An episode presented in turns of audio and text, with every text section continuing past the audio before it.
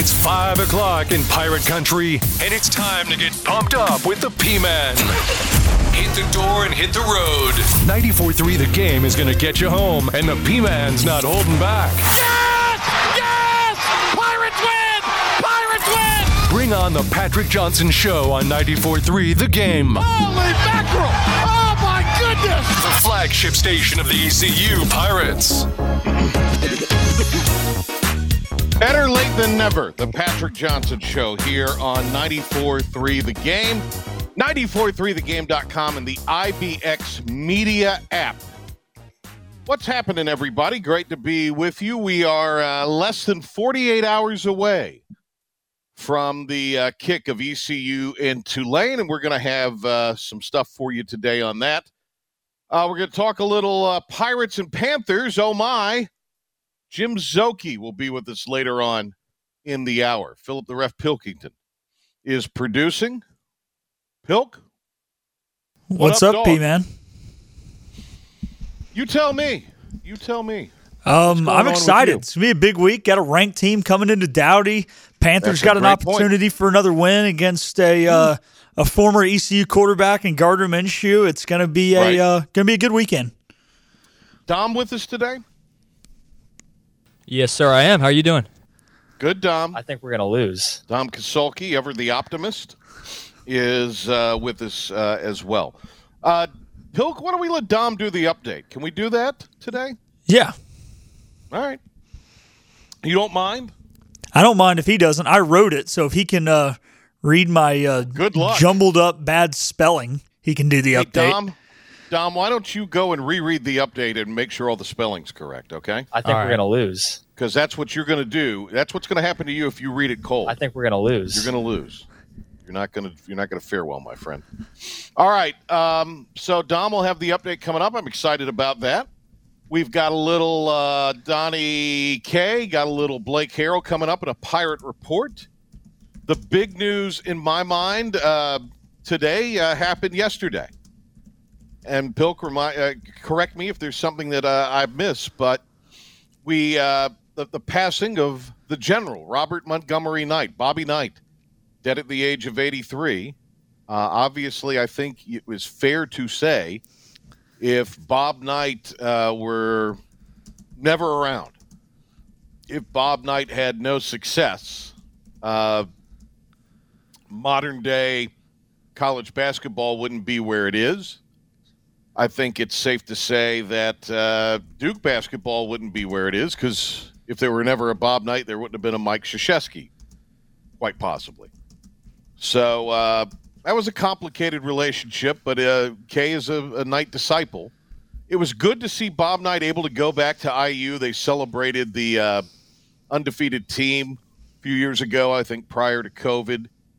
And uh, Knight had been um, kind of uh, on set with some cognitive issues, dementia, and what have you, and um, well, uh, just cognitive issues. I don't. I, it, seems like I'd heard or read it was dementia, but uh, certainly issues that were preventing him from uh, being how he is. You know, it's it's interesting um, the the disease that impacted Woody Durham and his speech. Uh, Bob Harris right now with uh, dementia and Alzheimer's issues. And you just see it with other people, people that are generally very good communicators, very bright people. Uh, it, it's especially bad to see them with uh, the cognitive uh, issues later in life and the inability to to do things uh, and to to communicate and what have you. But uh, Bob Knight, uh, three national titles, over 900 wins. It really chapped the Tar Heel Nation's uh, hind end that uh, he was the all-time wins leader when he retired because that was had been uh, Dean Smith before that. So it's kind of been a double whammy for them because not only did Knight sur- uh, surpass Dean Smith, but then Krzyzewski surpassed uh, Smith and Knight and uh, became the all-time wins leader with well over a thousand. Uh, so that is for me. I, it warms my the cockles of my heart. The subcockle region as well. It warms that. So uh, Bob Knight, who I don't think Pilk in today's well, uh, so Was Knight a brilliant basketball mind? Yes. Was he doing things with the motion offense, the man to man, things that really kind of moved basketball to a modern era? Yes. Was he a fiery competitor? Yes. Was he obsessed with winning? Yes. Did he act a little more unhinged as he got older? Yes. And but I I think a lot of what he gets the bad rap for in some respects um it's it's I, it, what he w- was doing in a lot of cases became in vogue or out of vogue. Not that it may have never been in vogue, but it just became, you know, at the turn of the century, it became not a good thing in the world of uh, kind of the modern modern folk. Am I making sense here, Pilk? You know, it it it seemed like what he did in the '70s, '80s, maybe to a degree, the '90s. Not all of it, but some of it was kind of looked over or, or, maybe even accepted for the time. So he had kind of a football coach's mentality. I don't agree with him grabbing the kid by the throat, but if you've ever been to a football practice prior to maybe 15 years ago, a coach would be grabbing a player by the face mask many, many times in practice. Uh, not, I'm not saying all this stuff's right. I'm just saying, you know, I, I think a lot of what you're hearing in our local, well, I should say local as much as the Triangle sports media. You know how I love that term. Yeah. And how and how much uh, you're maybe hearing from certain circles are, you know, it's a it's a little different society wise than it was uh, 30 years ago. Yeah, you know, and it, it kind of his situation reminds me a lot of, of like the McEnroe situation. Now maybe McEnroe got it a little worse in his time where the people kind of dogged on him, and maybe now tennis is it's the opposite where it's flipped. But sometimes people kind of hone in on those things and forget what's really important in the fact that you know Bob Knight was one heck of a coach and you know you brought up the legacy that he had how he changed the game on the court and also obviously how he was a mentor to Coach K. And like you said, Duke basketball wouldn't be what it is today, and probably the Duke North Carolina rivalry wouldn't be what it is today without Bob Knight, because it wouldn't be what it is today without the greatest of all time and Mike Krzyzewski. So. Um, it's you know it's it's interesting. I hate that people are bringing that up because I really do think deep down Bob was a good dude from what I hear from the people who really knew him. And right. uh, obviously, you don't get to 902 wins, three national titles as a coach. He won a national title as a player in 1960. You don't get that without having to be able to connect with young men. And clearly, the kids wanted to play for him. You know, yeah, he might have been a hard butt sometimes, but if, if the kids don't want to play for you, you don't win 109 to 100, 900, excuse me, in two games. So uh, I think he was a great coach, great mentor, and uh, he'll definitely be missed. So many coaches in the state here uh, go to these coaches' uh, weekends that really used to have a lot of, uh, where coaches would go to North Carolina and watch a, a practice. Uh, coaches would go to Duke and watch a practice. And I'm not just talking uh, individually or maybe with a group of two or three people. Like there, there'd be like a, a kind of a coaches clinic, a mini coaches clinic at, at these different uh, ACC Tobacco Road institutions. And uh, so my dad went to a lot of those. Uh, he went to a lot of them at Duke. Uh, I'm not sure if he went, I, I, know he's been to some other ones other than Duke, but he got a chance through like a, a gift at APA uh, when he was there the first time years ago. They sent him to Indiana. It was done under the guise of, you know, sometimes they'll send you for like continuing ed or, uh, you know, a, certification or something within your field. Well, somebody was kind enough to send him to uh, Bloomington. Yeah, and he was able to go for a weekend to like a couple of Indiana practices, and uh, and it, you know, Assembly Hall was packed. I mean, there were coaches from all over the the country, especially the Midwest there. Uh, and he, he I remember him telling me this, and we talked about this earlier on the phone this morning, that uh, Knight um, would, would was there and would sign stuff with every coach, kind of visit with them briefly, individually, one on one, and take pictures with them. All and, and I mean, there's again a packed house there. He did it both days of the clinic. My dad was able to kind of stay around and got a picture with him, got a little time with Coach Knight So there's a really cool picture of he and my dad, and then later Knight signed it and sent it to him because uh, he had a connection there. And then Knight also has signed a uh, like a red folding chair and sent it to him. It was like something that somebody got. You know, hey, could you do this for a guy who's a, a fan of yours? So my dad was a big Bob Knight fan from the sense of how he coached the game. And my dad was a tough dude, and is a tough dude. He's gotten mellow now, Pilk, in his old age because he's got grand like he's watching his grandsons today, so he's gotten a little mellow in his old age with the grandkids. But he was a tough dude uh, back in the day. But uh, you know, so that I always thought that was kind of a cool deal to hear that story. Uh, if you've ever met anybody from Indiana, uh, other than Mike Steele, who's a Purdue guy, if you've ever met, anybody from Indiana, uh, I mean, he, it, he's as revered in Indiana, if not more so, than Dean Smith was of a certain uh, generation in this in this state. Maybe more because you know, you do have Duke and North Carolina State here, so that kind of makes it a unique state from that perspective. Here, there, it's just Indiana. And there was the great story where Larry Bird went there, Pilk. Did you know that? He actually went to Indiana because everybody who played ba- picked up a basketball in Indiana wants to go to IU and play basketball for Knight. And Bird went, and I think I think lasted a week. Just didn't like it because he was from such a small town. And then Bird was back in his town working on the sanitation team going around taking up uh, picking up garbage, you know, trash man, before he uh, ended up at Indiana State. But you know, Bird was going to wind up at IU, and then you know, there's also we I got a lot of text of this last night in a text chain. Uh, Hank Hinton, the great Hank Hinton, sent us uh, this, and I thought it you know it is cool because it's some of the videos that are cool. But you know, Knight talked about like the most the best. He said the best player he ever coached was Jordan and he coached him in the the Olympics.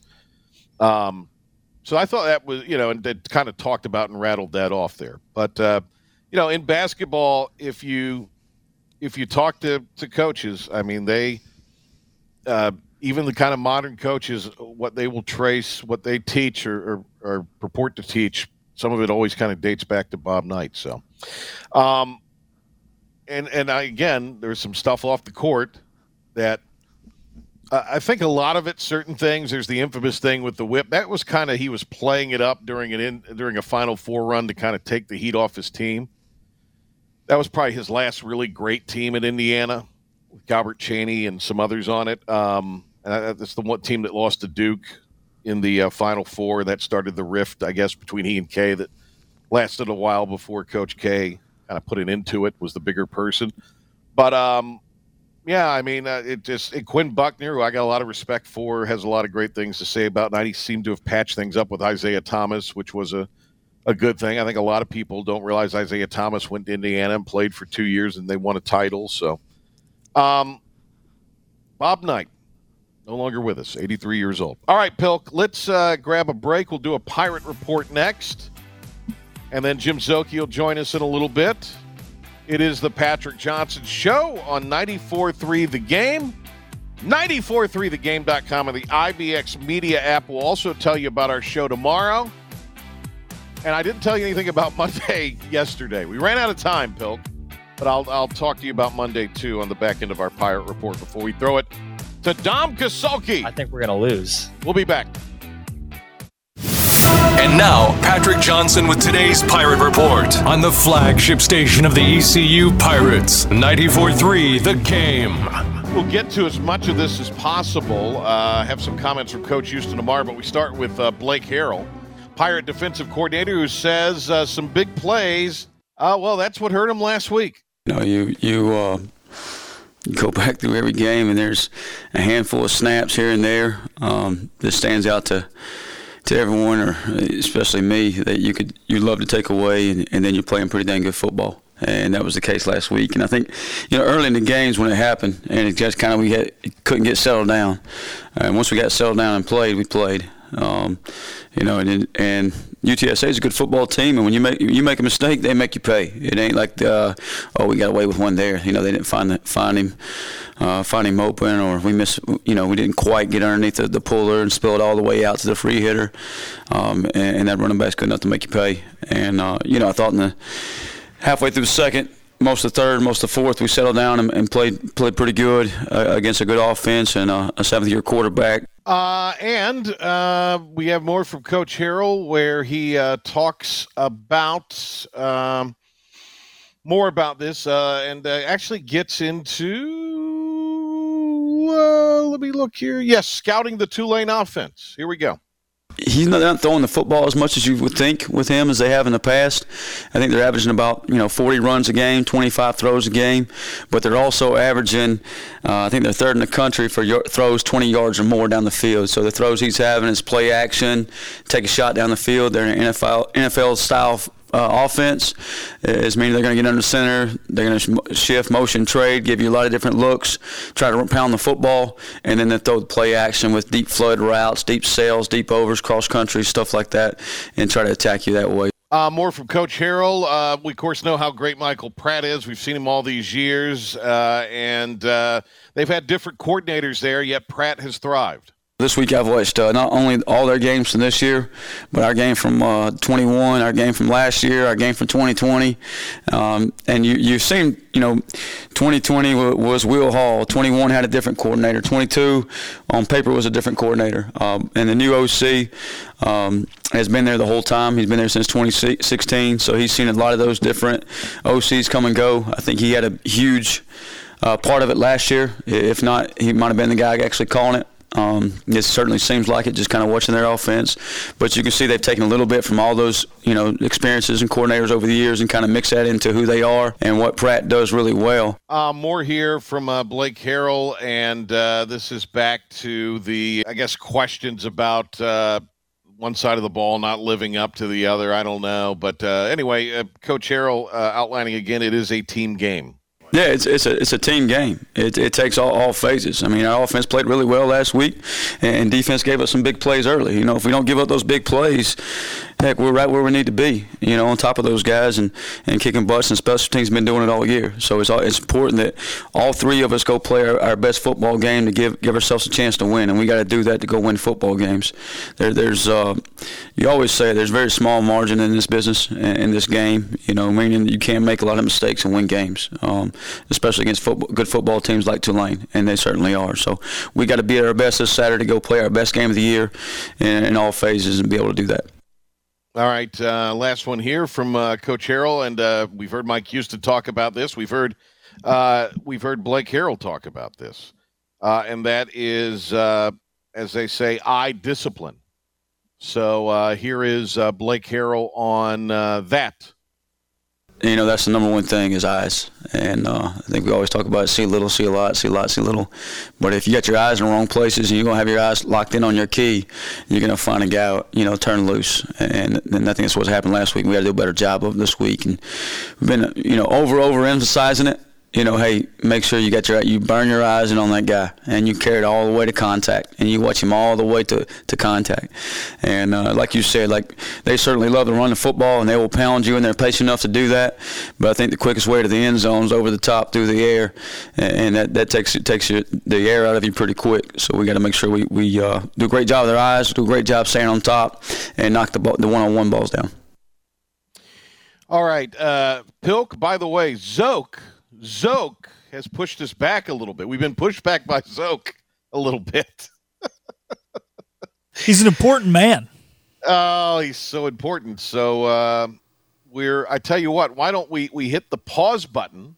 Hit Alrighty. the pause button on the pirate report. We'll come back with with a bonus pirate report with Blake uh, with Donnie Kirkpatrick, and maybe Mike Houston. uh, we'll do a bonus pirate report for you. But right now, let's do a 94 3 the game sports flash update.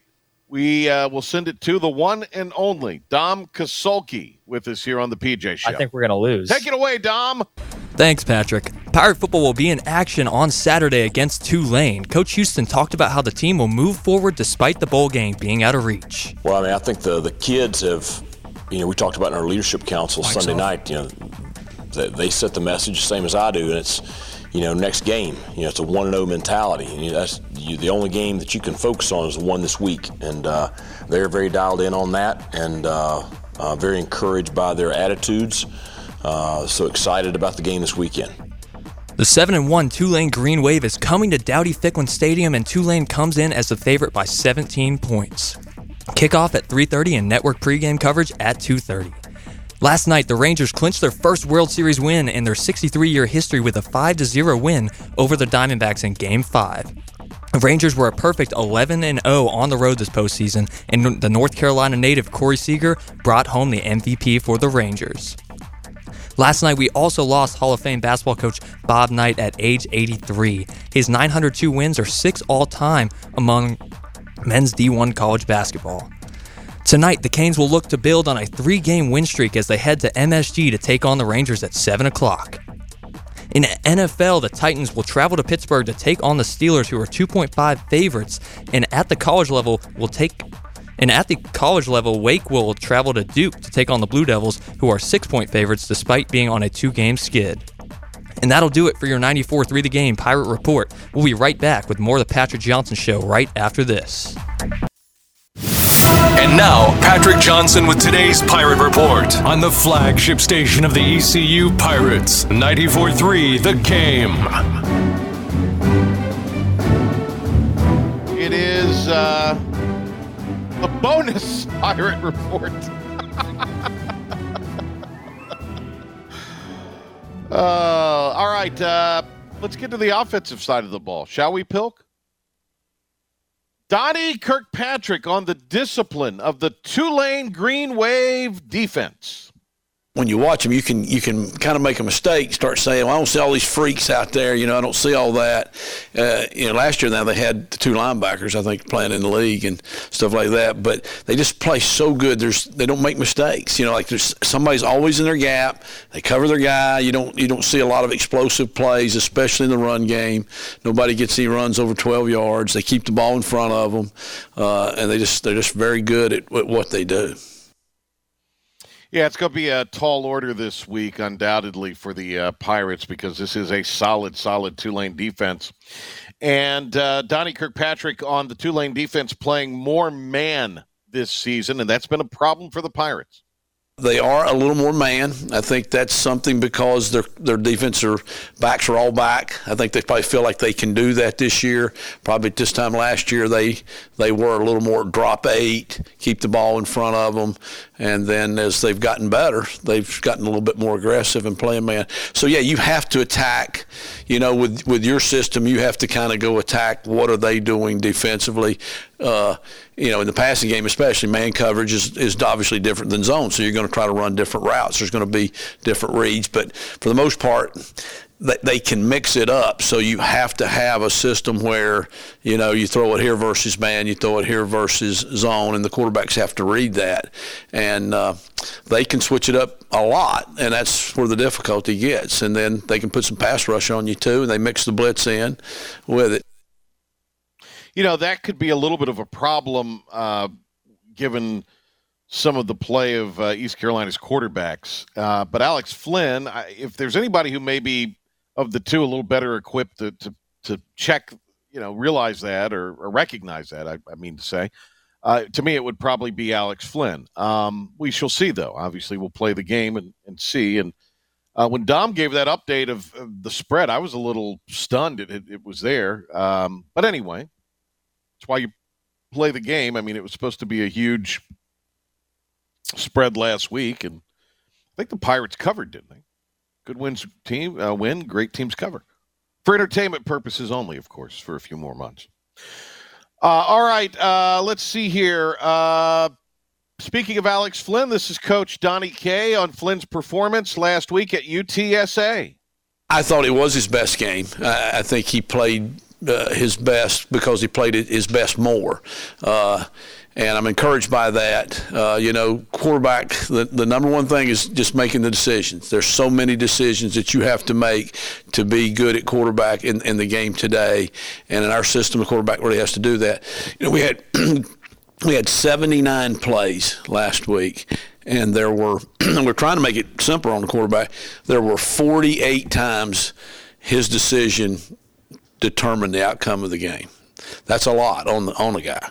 Now he was 40 out of 48, which may or may not be good enough. Okay, I guess it wasn't good enough to win the game, but it was good enough to start putting us in the game and giving us a chance against a, a good team. So I'm encouraged by that.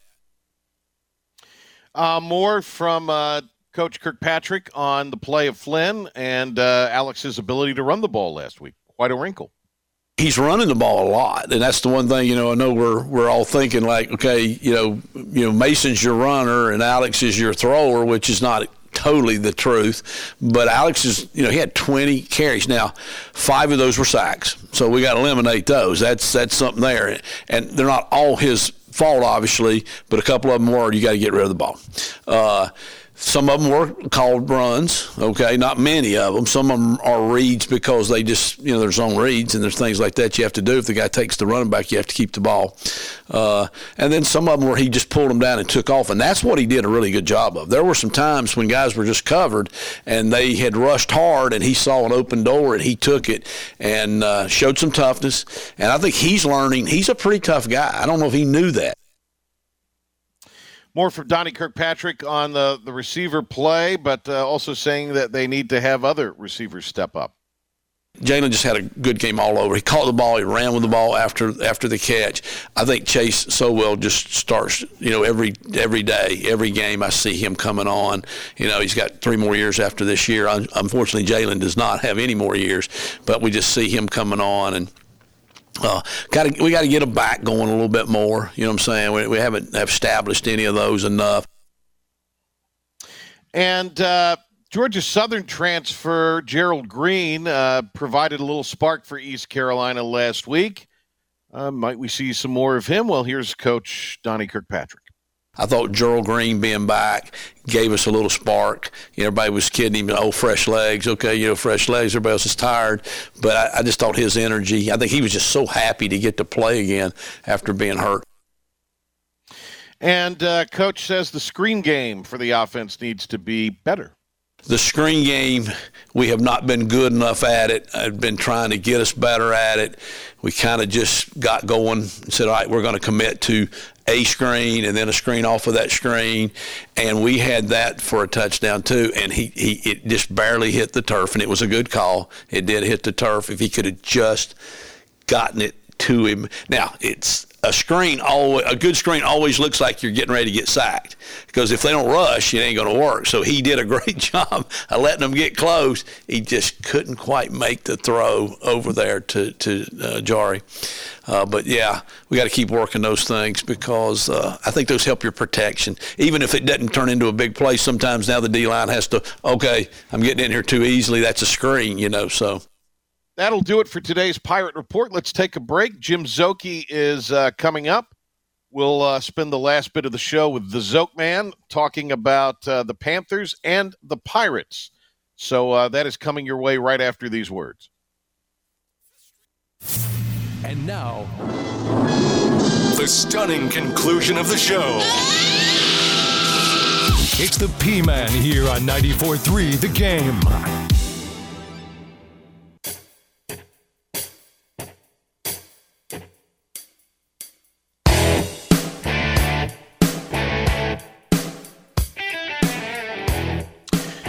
All right. Uh,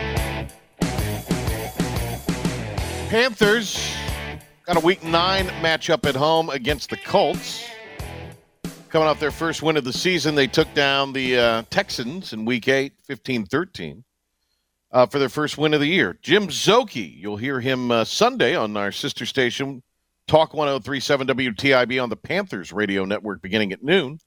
And you'll hear him, of course, Saturday uh, here in Greenville and statewide on 107.9 WNCT and 94.3 The Game, as he'll have commentary of uh, ECU and Tulane. Uh, Zoke, let's start with the uh, Cats. Um, I know there's some guys banged up, and it seemed like just the list going through it Bell, Blackshear, Burns, Corbett, Luvu. An order, inordinate amount of guys limited in yesterday's practice and uh, a lot of guys that are still not participants. I didn't realize this team is that banged up. It's just, and, and I guess there's the report from the Athletic today I was reading this morning that Jaycee Horn's still what a week or two away. So, uh, boy, It's a lot of or, or some of this precautionary. Uh, fill us in, Zoke. Fill us in. There's a lot going on. You know, Frankie Luvu will play. Brian Burns will play if I deal with that elbow injury all year. So the, those are not too concerning. Probably the biggest news is that uh, Vonn Bell got back on the practice field limited basis yesterday. So uh, okay. could be uh, we'll we'll see as the day goes on. We'll maybe get him back uh, this week even. So it's got Xavier Woods back last week. Uh, both Hayden Hurst and Troy Hill were out with illness yesterday. They were both at practice today. Um, so yeah, they're, they're definitely Austin Corbett just got his first game under his belt, coming back from a torn ACL at the end of last season. So uh, you know these mm-hmm. guys, you know they're they're back to uh, different degrees, but uh, yeah, you're also surviving a lot of injuries too. Philip the ref Pilkington was at the game, uh, Zoke. So he's got to go this and week. Then we need we need that mojo. Are you going this week, Pilk? Nah, I'm out this week. I did go to the Vikings game and we lost, so it's not like I'm, you know, just be all say all of us winning. But I'm out this week. We used to let Ben ask questions of Zoki, and and uh, he was he was an irrational fan. Uh, Pilk, do you have any questions for Zoki on the Panthers since you went to the game and they won? Um, just kind of top of the head, um, you know, with the defense, who have you kind of seen step it up on the on the back end? You know, this team is so banged up uh, defensively. This team was number two defense in the country uh, two years ago, and, and obviously Frankie Luvu, the linebacker, has done phenomenal. Ten tackles for loss, I think, or uh, 12 total tackles. I think seven of them were for a loss or something. So crazy numbers by him. But who's really stepped up on the back end there as far as the defensive backs? Yeah, now, Zoke, before you back. answer that, hang oh, on, yeah. hang on, Zoke, before you answer that, always know while Ben's questions were passionate, on the verge of like a, a old Mid Atlantic Wrestling promo. Pilkington is going to ask you what Pilkington's going to ask you what time it is, and then tell you how to build the watch. But go ahead. Well, there's a different approaches. That's what I like. Everyone's uh, got a different way of going about the job. I like that. I like that. So, uh, you know, someone like Sam Franklin, I think, has uh, you know each year gotten a little bit better as far as being more than just he's a very good special teams player, but as far as being a safety, I think he's stepped up and done well you know, a lot's been asked of Farley coming in. Not that he's a young guy because he's been around the league for a little bit, but again, more of a special teams player has been thrust into like just arriving with no training camp, obviously, about two three weeks ago, and, and, and you know, starting a game. So it's it's been you know you know learn and play and get out there quickly. So I give a lot of credit to Ejiro Evero for you know having the, the the product on the field that they held Houston to 13 points because the Texans were played well coming into that game. They were three and three. C.J. Stroud had nine touchdowns, one interception coming in uh, to that game last week, and they really bottled them up, 140 yards of passing. So obviously, to have that happen, you know, the secondary had to do their job, and you know, not a ton of quarterback sacks. I think we had two, but you know, at least some pressure on him that always helps out the secondary uh, as well. And then again, a veteran guy, but a nice signing at the end of camp was was Troy Hill, and just having that veteran presence back there, he's come up with some big plays uh, through the couple weeks that he's played so far. Uh, and then I thought Bryce Young, uh, you know, again, we're, we're just seeing that kind of gradual evolution. Uh, I mean, not spectacular, but not, in my opinion, dreadful. But um, uh, what do you think of his performance there, Zoke? I thought he was very good, actually, considering. Uh, you, you, have to factor he was sacked yeah. six times, and he's pretty elusive, so he sacked six times. Got hit a lot. Many times, mm-hmm. many times bought himself extra time just by maneuvering around in the pocket and making some some tough throws. They had at least three, if not four, outright drops. Uh, and even with that, uh, had, had a really good statistical day. But uh, seven touchdowns, four picks on the season now. But the biggest thing of all was you get the ball back at your own nine yard line and you got to score, and they did. You know, 15 plays, uh, 64 yards going down the field to get the field goal there at the end, and they had to convert a pair of fourth downs uh, on that drive. So. You know, that's the kind of stuff we're talking about that, that really is important. I mean, there's, there's arm talent, there's abilities, there's all the measurables but a guy that just has never looked rattled, uh, no matter what the situation is. So yeah, long ways to go. Uh, but uh, I think for a guy playing in his sixth NFL game, you know, just looks very composed. Uh, made some great throws under duress. The offensive line was not an excuse for him. He he worked through it, and uh, again, very little in the run game. It was very little run support. Chuba had 28 yards, and a lot of that goes back again on the offensive line not being great. But uh, that's something you can work with with Bryce Young for sure. Were you surprised that they didn't make any kind of deal, uh, maybe for Burns or just anybody uh, on Tuesday? I was not. I don't think there's enough to get back in return. And if you look around the league outside of Washington being sellers, there was very little activity. Uh, the Vikings had to come up with a quarterback because of Kirk Cousins. They got Joshua right. Dobbs. but there was next to outside of Washington you know, obviously giving away two future expensive guys as they're not going to re up with Chase Young, obviously, but the Niners are in win now mode and getting rid of Montez Sweat to Chicago. There was very little activity, kind of like the old days of NFL right. uh, trade deadline. It used to be like, you know, for forever, like nothing happened. And then for a while, like there were a lot of trades. This was back to the way it used to be, uh, very little going on. But, you know, to me, with Brian Burns last year, if you if you were going to trade him, would have been at that time with two firsts and the third you weren't going to get something in season to that degree because whoever takes him is going to have to give him a new contract if they want to keep him. So I was not surprised. And beyond that, if you traded somebody else uh, on the roster, I mean, you're you're going to get a day three pick. It's not going to be anything prominent. Right, so it's, right, I'd rather have right. I'd rather have the player. Yeah. All right, uh, Zoke. Let's shift uh, quickly over to the uh, Pirates. They'll get Tulane this week. Uh, what were your uh, impressions. There seemed to be encouragement out of uh, last week from the offensive side. Defense, a handful of plays harmed them, but uh, what was your uh, your sense coming out of San Antonio? That you know, at, at least the, the offense will start with that. You know, with with Alex Flynn and with Jalen Johnson, we'll throw that in at the same time. You know, both had by far their best games of the season. For, for Jalen, this was like more of what was expected there. Uh, but uh, I think for Alex Flynn, again, not perfect. Uh, would like to have some throws back, but uh, I mean, what a what a trooper! I mean, he got in there. He ended up, to me, running it 15 times. They'll say 20 on the stats page, but with the five quarterback sacks, he ran it 15 times, and a lot of that was him just deciding to go run and make a play, and it was usually the right call uh, to pick something up there. So uh, I feel like he's gotten a little bit more confidence, and, and hopefully that consistency approach continues with him as well. So I feel like if you can keep this going with Jalen Johnson and Chase Sowell you got two, you know, reliable receivers with the other guys kind of filling in around that. And we'll see moving forward. Very small sample size, but at running back, you know, Gerald Green, I know fresh right. legs. It's like he came in, he looked really, really quick on that 46 yard run. Again, it was just one play, but you could see there was there was a burst that we haven't seen a lot of, and with not having had Javius Bond the past couple of weeks, uh, it's been a little bit more, you know, three yards in a cloud of dust a lot of times with with Rahjai and Marlon Gunn, and a lot of that again goes back to the offensive line. There's just not a ton of openings there. But with someone like Green, if he's got that, that escapability, that extra burst, you know, that might be something you could work with to kind of at least free things up in the running game a little bit more.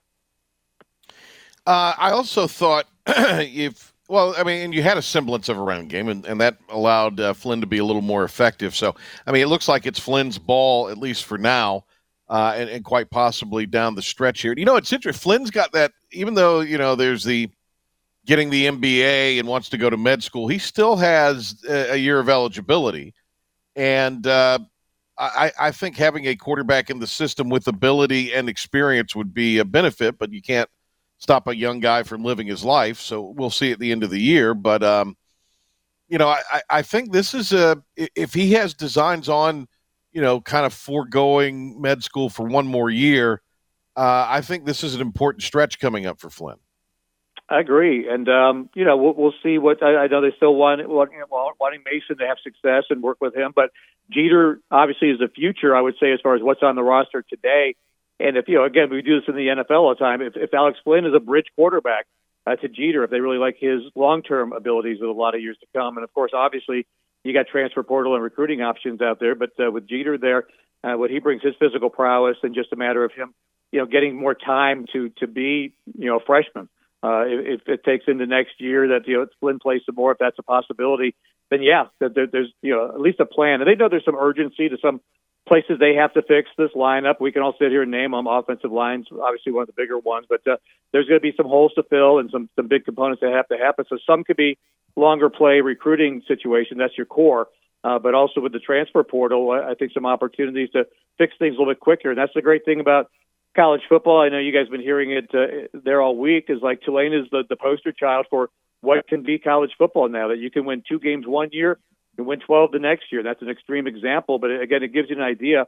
And that was largely by them sticking around. And this is not you know, SMU yeah. and heavy transfer portal. This is by keeping guys in who didn't want to walk away from the program, being that their last taste of college football there was was two wins.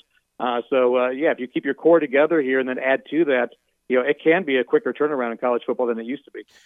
Pirates are a pretty banged up group. Shane Calhoun lost for the year, and I think that hurts uh, the offense. Although, uh, again, there were some signs shown last week with Jalen Johnson stepping up. But you know, that was you mentioned that two t- that two win season. That was a lot of that too, Zoke. They they were really uh, they were really badly injured collectively. Were the Green Wave uh, that that two win year? But your point is taken. In in this modern, it's a year to year proposition now. And so, I mean, if you are serious about the NIL, which we need to get serious about it at East Carolina, and Tulane got serious about it, they ha- they in Memphis, from what I understand, have you know the at SMU have the highest NILs in the in the league, and you know no no coincidence Tulane is where they are because they got serious about football. Kind of crazy considering where they were many years ago, talking about maybe dissolving football. But um, they made the commitment. They built a stadium, and they are uh, they are active participants in NIL. They used it, as you noted expertly, to re- to retain uh, rather than necessarily go shopping. But they they used that NIL their ability to hold this core together. And no better example than last week at San Antonio. Frank Harris is a seventh year player for a reason. He got paid.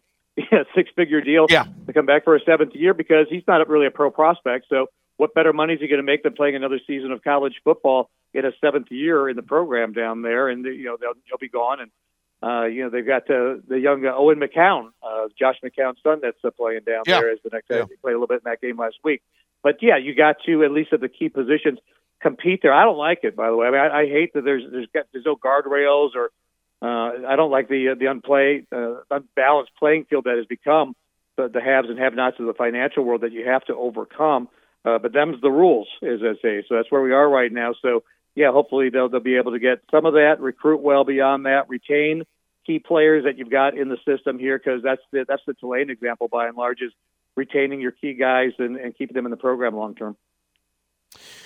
Uh, Zoke, uh, Michael Pratt is uh, excellent. He might be uh, at the next level, maybe a guy that is a practice squad guy or, or you know, unrestricted free agent, uh, needs to to work on a few things. Maybe a late round guy. I've always been impressed with with Pratt, but uh, the coaches from the ECU perspective, we heard from him earlier in the show, raving about what Pratt can do. So, give us a little bit on your study of Pratt. What stands out to you?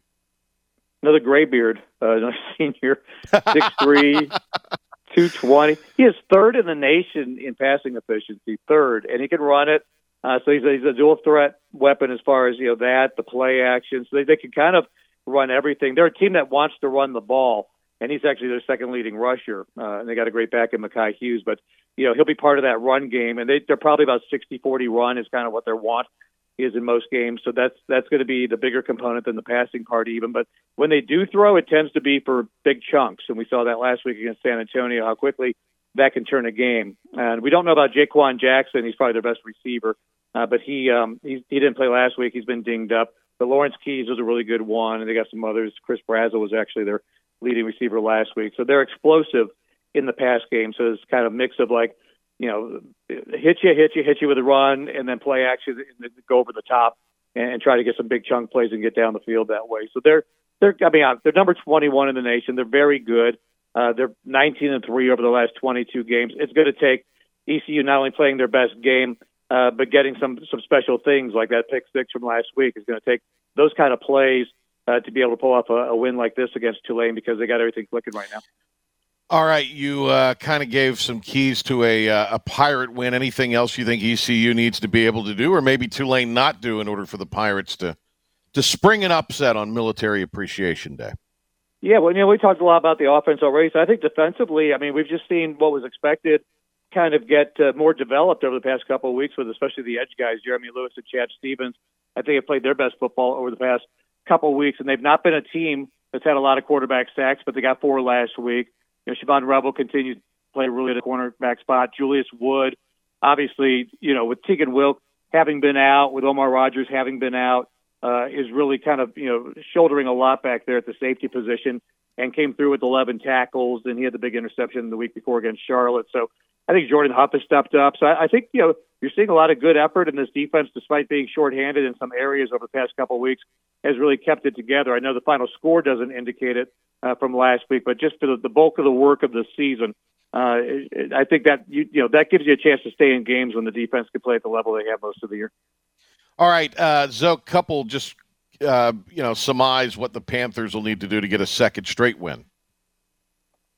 I think for the Panthers, you know, it's just a matter of continuing to develop the things they've done over the past couple of weeks. That was Thomas Brown's first game as the the play caller there, so we saw a little bit more motion and just uh, things shifts that we hadn't really seen before. That's kind of that LA Rams influence. So it was only week one, so I think now with the second week, you know, they can continue to add and, and do things in that regard. Second week of Austin Corbett coming in there because again, the offensive line is the key. If they can run the ball with Chuba Hubbard, if Miles Sanders can step up and be the guy he was in week one before he got dinged up, I mean, they really do need both of those running backs with that one-two punch. That just takes so much pressure off your quarterback. And it's been a little puzzling too. I think you know Hayden Hurst hasn't been really that prominent in the offense. We thought pass catching tight end there. I think Tommy Tremble is ahead of him. So I think we've seen kind of this as they sort through the season. They're not playing favorites. Tremble, I think, has moved ahead of Hayden Hurst to some degree, at least even with him. And I think Chuba, obviously, the past couple weeks has surpassed uh, what uh, Deion, uh, what uh, Deion's uh, Miles Sanders, excuse me, Miles Sanders is doing in the running back game there. So that's what they need is guys that can make plays. And it's got to be somebody beyond Adam Thielen. He's been great every week, but at some point, it's got to be more than Adam Thielen.